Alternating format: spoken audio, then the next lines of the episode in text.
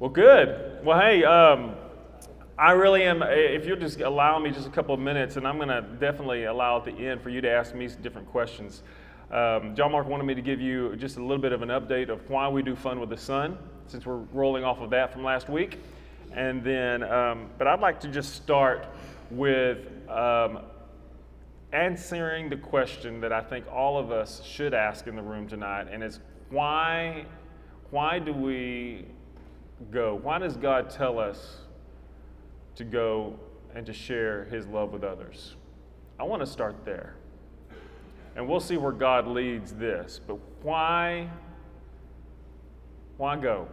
And when I mean go, I don't mean, you know, go from point A to point B, but philosophically and biblically, why are we called to get outside of ourselves and share the love of Jesus to a broken world? Say it again. To glorify Him. Great. That's a large component. He commanded us to. Absolutely. I'm going to make y'all dig a little bit. I know that you, you have a phone, or you might even have brought your Bible to here, here today. And if you didn't bring your Bible, that's quite all right. We say these words to glorify, we say to command us to go. Can you kind of share with Scripture where God tells us that? Instead of us just kind of knowing it, where did that come from? Matthew 28, 18. Okay, Matthew 28. Yeah, uh, that's, one, that's one of mine here. So if you have a Bible, you can turn there. But Matthew 28, 18 through 20, Jesus came to them. And he, this is what he said to them He said, All authority in heaven and on earth has been given to me.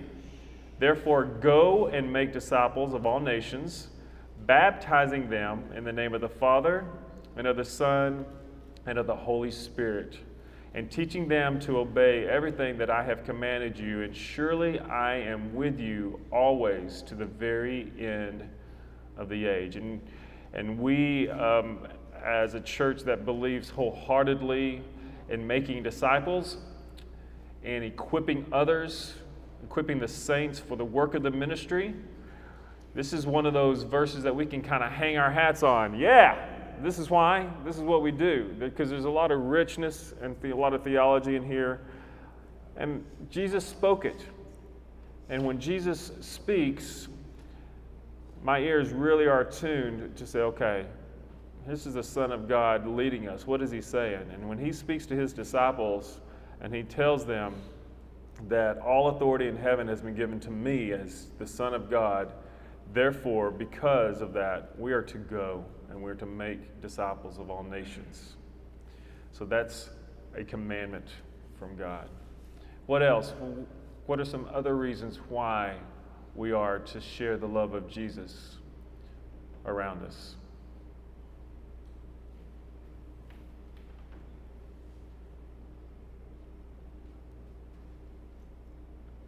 To glorify Him because He commanded us to go Maybe even think through this. Um, as we go, who are we to care for? Lost. The lost. Okay? We are to care for the lost. Anybody have any any reference from Scripture as to caring for the lost?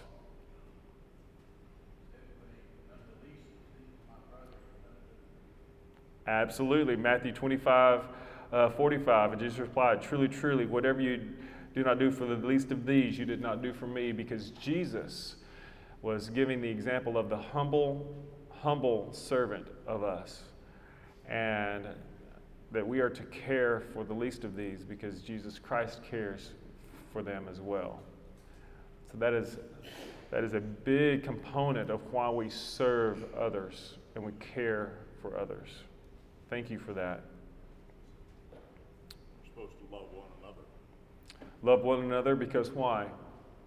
Christ first loved Because Christ first loved us. 1 John chapter 4.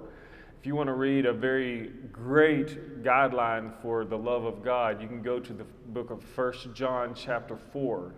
And it speaks, and, and it, it, if you heard my intentional intentionality in the prayer that we started, um, I was listening to a podcast like I normally do, and the question was asked What's the first thing you do in the morning?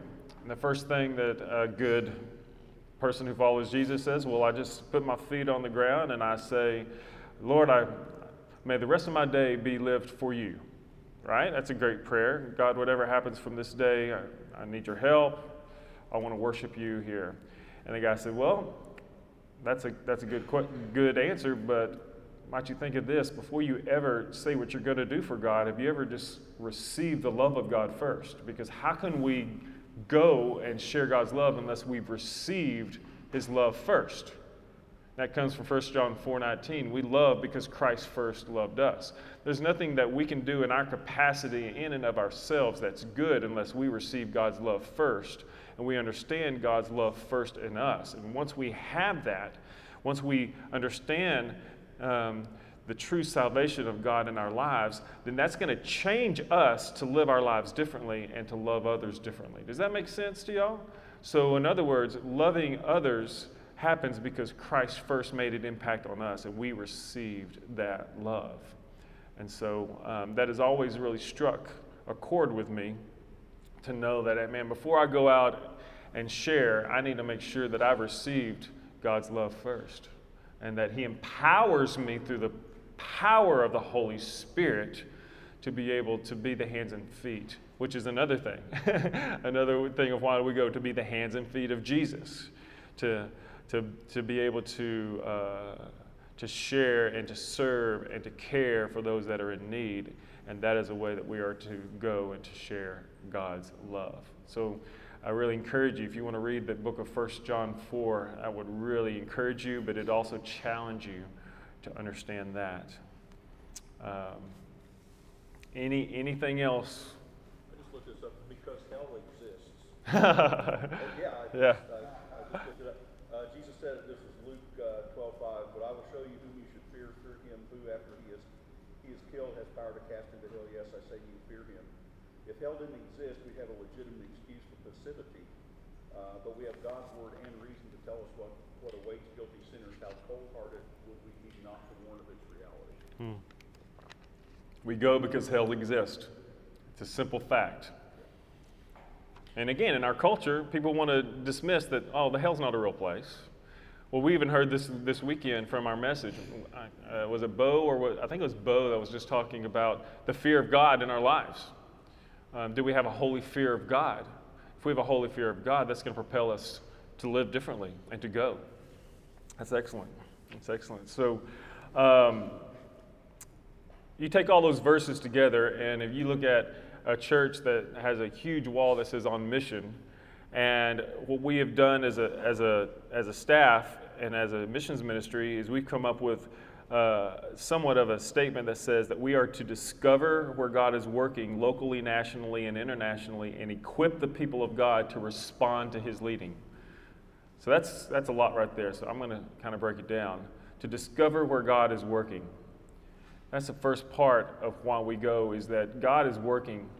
Um, we, we, talk a lot about this whenever we go on trips um, as a team. Uh, we're really not bringing God into the places that we're going. God's already there.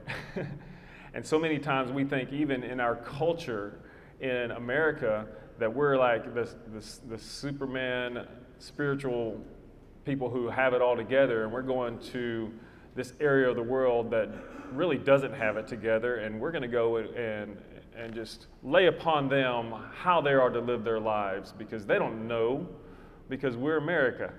How wrong and how pious and how horrible is that that we can't think that God is working just as, as great or maybe even in a different way in a place that might be a third world country that's different than us. So God is working all around the world. And so, what are we to do? We're to discover where He's working and we're to join Him in that work. We're not bringing God into that. Now, yes, you as a you know a spiritual being uh, from God, you're, you're you are bringing God into situations. But what I'm saying is God's already working in that place. So discover where God is working locally, nationally, and internationally. Okay, that's where we get to um, Judea, Samaria, and to the ends of the earth. That's in the first uh, chapter of Acts that we're commanded to go not only just to where we live, but to outside of where we live and then to the ends of the earth. That's where that comes from. And then we are to equip the people of God to respond. That's the glorification of who God is, respond to his leading. And so you put that together, and that's kind of why we exist as a church, because we want to discover where, where, he's, where he's working and join him in that effort. And then in that, to equip us as the body of Christ to leave this place even this morning and to share that love and respond to him with uh, with worship and then just with sharing, sharing Jesus. Um, you know, that on mission, uh, whenever I grew up in church, which I did grow up in church, uh, many of y'all do not know my testimony, but I, I really grew up just being in church a lot. Can you raise your hand and tell me how many of you grew up in church? Okay, I would say over half of us. How many of you came to know Jesus later in your life? Right? Yeah, okay, so about half of us. And, and there, there, might be some in this room that, that you're still trying to figure out who this Jesus guy is. And you're trying to figure out what, is, what does it mean to be a follower, which is, I'm glad you're here today. And that's great as well. Um, but but in, in the journey of, of knowing um, where, where you grew up and, and, and how we grew up um, is, you know, we we all have have different different journeys that that God, you know, ha- has has displayed upon us and, and has truly just given us. But I used to think that missionaries were them and not me. That this is something that other people did that didn't pertain to how I would live my life. Um, and so the word mission or missionaries almost has kind of this them and not me connotation to it. Does that make sense to y'all? When, because I, even when I tell y'all, right now we support as a church 23 to 24 missionary and church planters around the world. I don't know if you knew that, but we support missionaries right now that in China, I met with Paul Lu last week in Prague. We have two missionaries in Prague, um, in Kenya, Africa, um, in the Dominican Republic, in Mexico, um, in Baltimore, Maryland. I could keep going. Of all of these church planters and missionaries that have received a special calling and they are actually taking their families and they've moved to go. And so when I used to think of missions, I used to think of, oh, well, that's them and it doesn't pertain to me.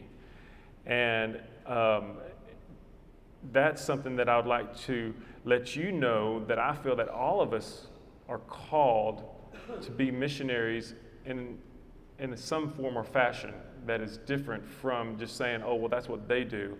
Uh, I sit behind a desk and I, uh, you know, I'm a computer programmer or I'm a school teacher, um, and that I'm not really a missionary. I'm not called to that, to go and to, to share. So I want to dispel that for us.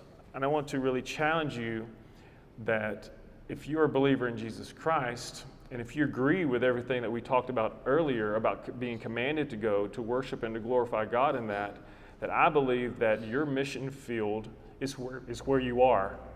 And you've heard John Mark that say that, correct? You've heard our pastor say that. And I hope that you hear me see, uh, say that today that, that there's not a special, oh, well, I have to root my family up and go to some place like, um, you know, like a Kenya, Africa, like Bob and Julie Mendoza, Donza, you know, have done, and that, that labels me as a missionary. I think that we, wherever we go, that we're commanded to go and to share Jesus. And so we all have that calling on our lives. Um, Luke 10, chapter uh, 10, verse 1 through 4, is a verse that's really been resonating with, with our uh, missions team, our on mission team. And if you go there, you'll see just some great truth. It said, After this, the Lord appointed 72 others, and he sent them out two by two ahead of them to every town and the place that he was about to go. And he told them that the harvest is plentiful and the workers are few. So ask the Lord of the harvest, therefore, to send out workers into the harvest field and go! Exclamation point. So we see a lot of principles here, two by two, right? We see this many times in scriptures that we're not alone in this journey, that we are to go out and, uh, and, and share, but it says to go out two by two and uh, the harvest is plentiful, but the workers are few. So when he talks about the harvest, what's he talking about here in this passage? How is Jesus using? He, he loves to use stories and imagery to uh, convey his message. But when he says that the harvest is plentiful, what is the harvest that Jesus is talking about in this passage? The lost. Those that um, are in the fields that they see. And, and again, you got to see that Jesus was sitting there looking over a field, right? It's very picturesque. And so he's using an illustration that's around him. And so who, I would say, if it was today, and we're talking here in Allen, Texas, right, that these homes that we see out here, they are filled with people. And many of these people that are living in these homes are lost.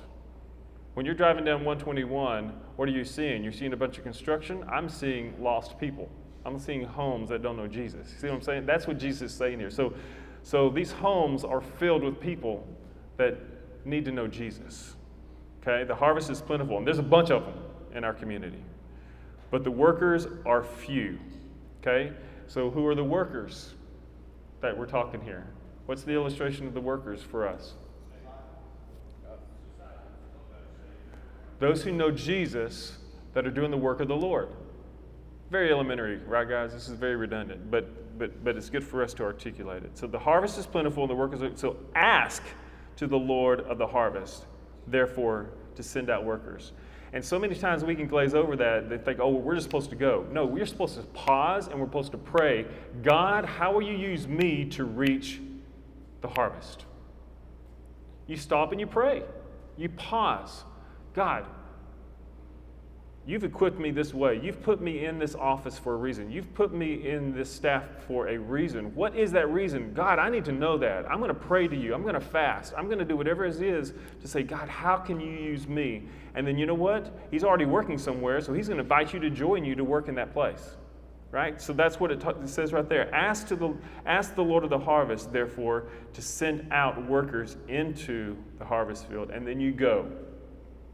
And then he says it's going to be so easy whenever you go, right? No, what does he say? That I am sending you out like lambs among wolves. As you go out there, you're going to get your, the door slammed in your face. You're going to pe- people will be talk, saying that, that you're crazy. You don't know what you're talking about. Who is this Christ? Um, our culture is just going to hit us right in the face because it's going to be difficult. But then he says, when you go, that you do not take a purse or a bag or sandals, and do not get, uh, and do not get, uh, do not greet anyone that is on the road. Basically, he was saying, be focused. When you go and God has given you a direction to go, then you go, and uh, I will be with you because you don't need anything else. You just need the gospel. You just need the truth of God. Uh, a little side note: um, whenever we went to Baltimore on our mission trip last week uh, we went to the Museum of the Bible. Oh my goodness, that place, not only is it uh, done well, right? It's just an amazing museum. It's, it's only two years old. It's truly amazing. Uh, but just how this book of truth has truly transformed who we are as believers in Jesus.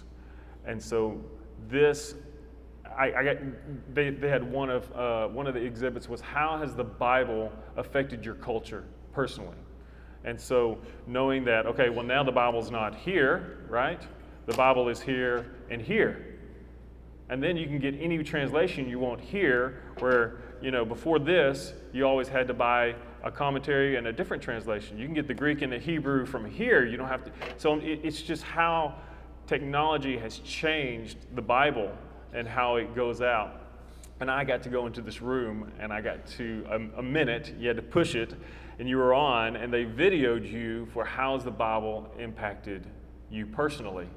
I'm like, oh, this will be a great challenge. This is, this is fun. You know, how can I express all of that in one minute? And you know, uh, it was a great time of worship for me because I was able to look into that camera and I was able to say that there's nothing that has affected me more than reading and having the opportunity that the truth of God was spoken to me that I get to read and to respond to this daily. It, w- it was a powerful moment for me personally in, in my walk.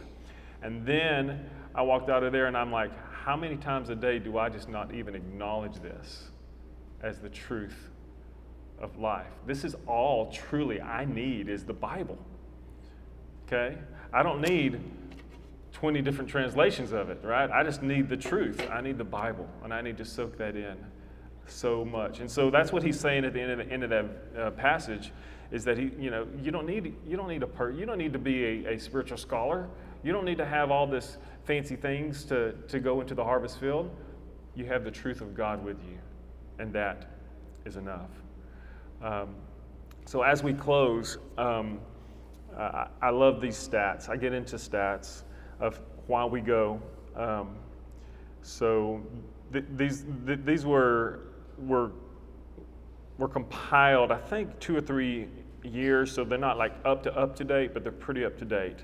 Um, these are important stats as we evaluate, as we proclaim the gospel locally, nationally, and internationally. Um, if y'all want to go to the joshuaproject.net, that is a pretty great um, website that you can go to to see what different countries um, believe, like the origin of their religion, and also the impact of the gospel around the world. It's called the joshuaproject.net. But anyway, so, so this is where a lot of this comes from. So 50,000 um, 50,000 people in our world today become a Christian every single day. 50,000 come to know Jesus today, okay, statistically. So 3,500 churches are planted every week. Whenever I say a church plant, that basically means a new church is started every single week, 3,500. 90 million evangelicals were um, in the world in 1965 as opposed to 680 million today. So we see a huge increase of evangelicals across the world um, from 1965 today 90 million to 680 million. So evangelists, um, evangelicals, excuse me, comprise 9% of the world's population, and that's up 4 from 1965. So 9% of the world's population are evangelicals, and evangelicals are the fastest growing religion in the world at a rate of 2.6%. Um, anybody want to guess at what the second fastest growing religion? Islam. Y'all are so good. Um, so we do have reason to say, oh, that's great, right? But let me give you the true skinny. Of the 17,000 people groups in the world, whenever I say people groups, those are, um, they're not countries. Okay, I used to think that people groups were countries, but people groups, those are groups that are united by language and unique culture. Okay, so we've identified 17,000 people groups around the world. Okay, people groups again, they're united by language and they're united by culture. 10,000 of the 17,000 have been reached by evangelicals. That leaves 7,000 people groups that are unreached. So when we might think we're, we're getting ahead in the ball game, there's still 7,000 people groups that have not heard the gospel before. And of the 7,000 people groups left, it's comprised of 2.5 to 3 billion people. That's 43% of the Earth's population that have never heard the gospel. So we might be saying we're doing a good job and kind of patting ourselves on the back whenever there is a world, truly, 43% of this world has never heard the gospel before. That right there propels me to say, okay, we got to go. It's, it's our job to share. So for every 10 people who come to believe in Jesus, 45 people are added to the world's population. So we are actually losing ground, not gaining ground, in reaching the nations for the gospel. And that's just a challenge for us as a church. That is a challenge for us as a church. So, what's the answer?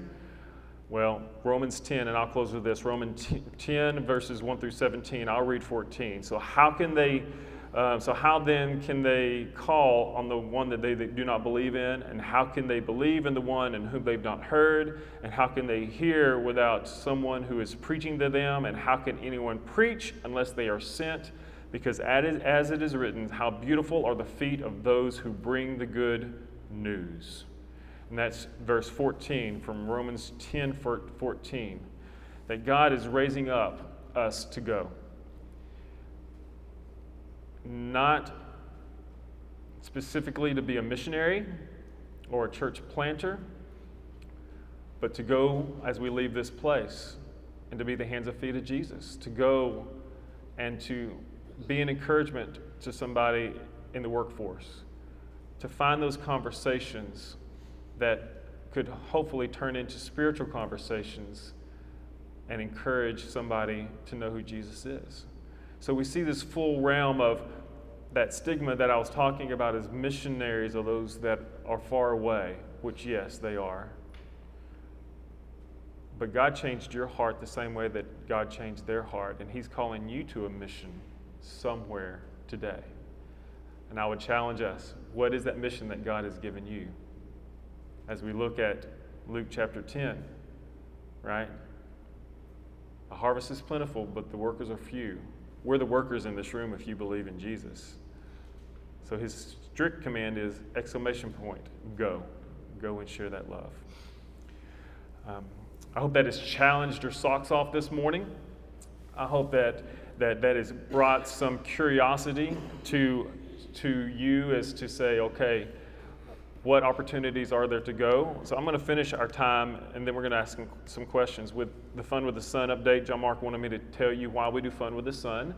Uh, fun with the Sun, for you who do not know, we do this um, every single year in our community. It started with a handful of people that recognized that there were people in our community that didn't have school supplies.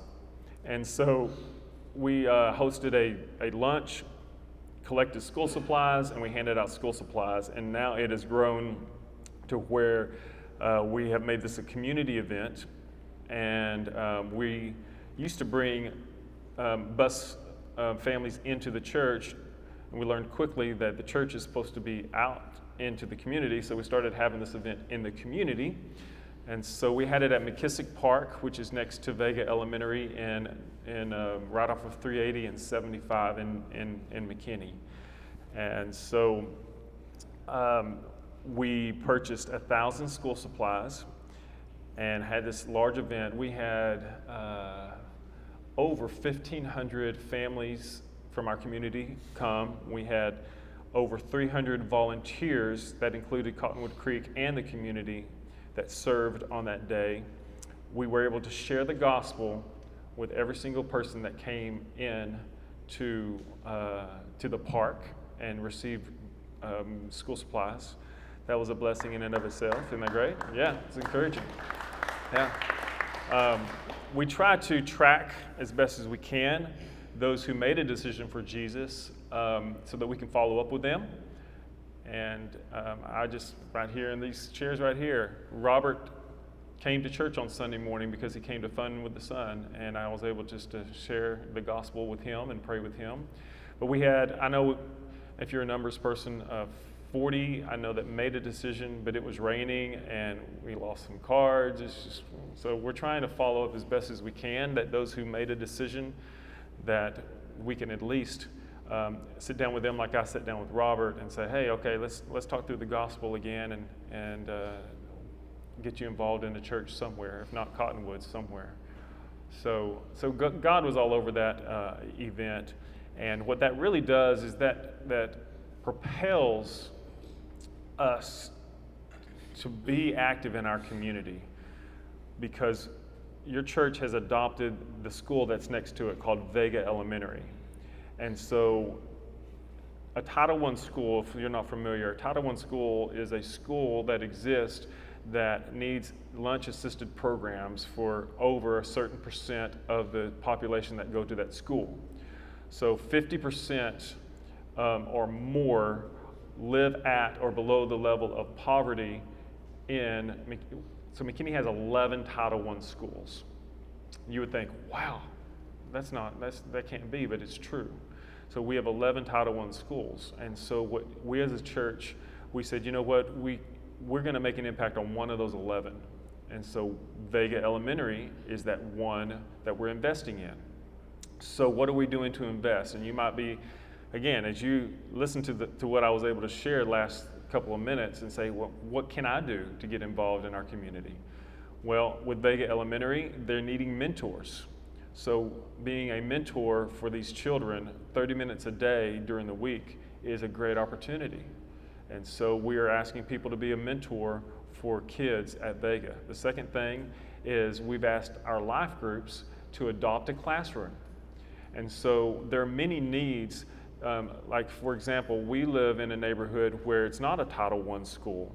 And so, with, with that, you have families that have more resources so, whenever teachers and PTAs, whenever they have their groups and they need different things, you have a slew of volunteer of parents because typically, typically, I'm just going to say this, that, that most of the moms will stay at home and so they, they're raising their kids and they're more, they come up to the schools and there's a lot of help. With these Title I schools, many, a lot of single families and the moms or the dads are having to work and the school gets almost no support. And so they don't have those resources. And Vega is one of those schools. So what we're doing is we're saying, hey, let's adopt a classroom. And we go to those teachers and say, how can we support you? What are some resources that you need? And so, so over there you'll see it says adopt a class. And so we have a, a crate. And so we put a wish list. And the teachers were, will write in there, well, I need markers. I need um, composite notepads for my class or something. You know, just, just different things that they might need and the class uh, helps them. And so I've had maybe 10 um, of the 40 classrooms there at Vega already adopted. And so that might be a, a place that you can, you know, can get involved, involved there um, at Vega. And then the last thing is they have field days, they have teacher appreciation day, Sometimes teachers just need copies to be made. And I'm, uh, you as men are going, oh, that's really exciting. That's what I want to do. But, uh, but anyway, those are just different opportunities that are happening at Vega. Okay? And so that's out of Fun with the Sun. Does that make sense? And so there's so many different ways. And another thing that I'm learning in, in um, as being your missions pastor is the more that we can be out in our community, being able to serve our community. Um, if you go to our website, and I really encourage you to do this, um, this is a really shameless plug for your church but um, you can go to our Facebook page. I put a post on there almost every single day about the activity and needs that are in our community. And so you can go to the On Mission at Cottonwood Creek. You can find our Facebook page that I post things on.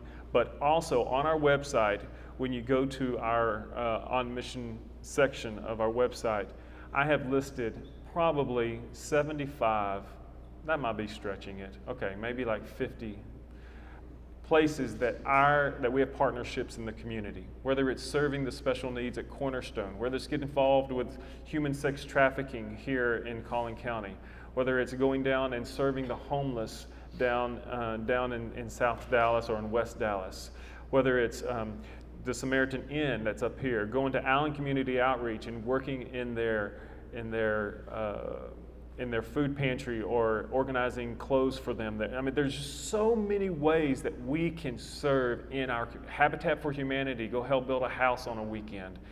Um, there's so many areas that we as a church can serve. And so I invite you to, to, to, to like our Facebook page or go to our website and find those places to serve because that is truly how we can be missionaries where we live and bring people along with us. So that's fun with the sun. Um, I know it's seven o'clock. Uh, just a quick update on our mission trips that we took. We went to Kenya, Africa. Uh, I feel like this is a business report I'm giving. But uh, God just transformed hearts as we were in Africa. We were there for 14 days.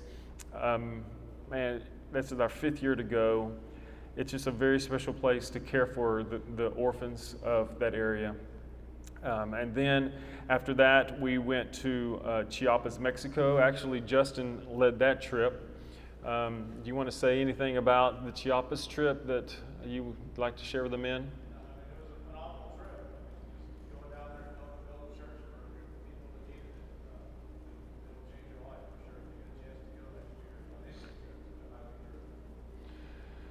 So um, then we went to the Dominican Republic. This is the, the, ninth year we went back to the DR to work with Mashak Ministries. And so we take a youth trip in spring break and we take an adult trip in the summer. And then uh, we just got back from Baltimore, Maryland, where we worked with the inner city Baltimore. We left on that Friday and Trump, Trump opened his mouth on Saturday. So we, we, we, we missed that uh, by a day when all that happened. Um, so pray for Baltimore today. If anything, just pray for that city. Um, it's a city that uh, I have fallen in love with personally. It's a city that needs to hear the gospel and needs transformation. And so you can pray for Baltimore for sure. But um, these three church planters that we work with are just on the front lines of ministry. Um, it, I never really felt that we were in danger whenever we were in Baltimore, but um, I got a call from Jeff Belcher, the pastor there, and um, he said the neighborhood that we were canvassing for our block party, there was three people that were shot in that same neighborhood where we were sharing the gospel. So, um, you know. By the way, yeah. I lived there for a little while, uh, 20 something years ago, and it was the same experience. You didn't feel a danger, but awful things would happen. Yeah.